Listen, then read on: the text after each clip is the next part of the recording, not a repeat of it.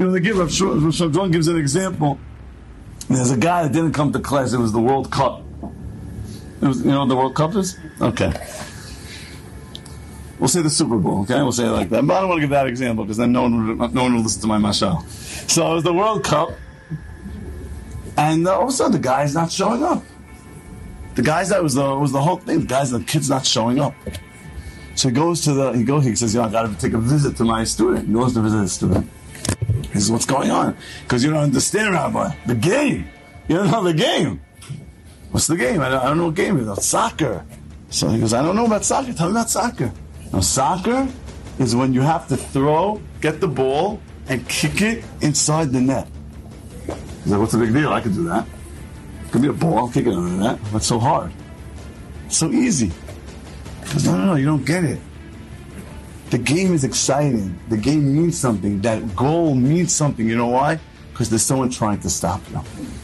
That's when the goal counts. Of course, if there's no one trying to stop you and you just get kick a, a ball in the net, of course it's easy. That's not a game. That's not a victory. That's not a champion.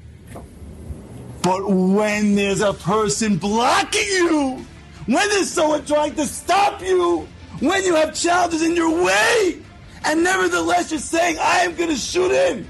I'm going to win. I'm going to connect. I'm going to open that Gemara. I'm going to do that Arbit. I'm going to pray. I'm going to wear that seat. I'm going to, no, everything's stopping me. But I'm going to hit the ball in that net.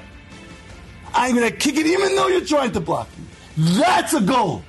That's a win. That's growth. So when we're waiting for things to be calm, when everything to be settled, and then I can learn, and then I can grow. That's that, that's that's what Yaakov in our level, obviously. That's what Hashem's message to Yaakov was. You want to sit in peace, and now you want to grow. No, no, it doesn't work that way. That's in the next world. Growth comes when there's something against you, and nevertheless you fight and you push, and you win. That's growth.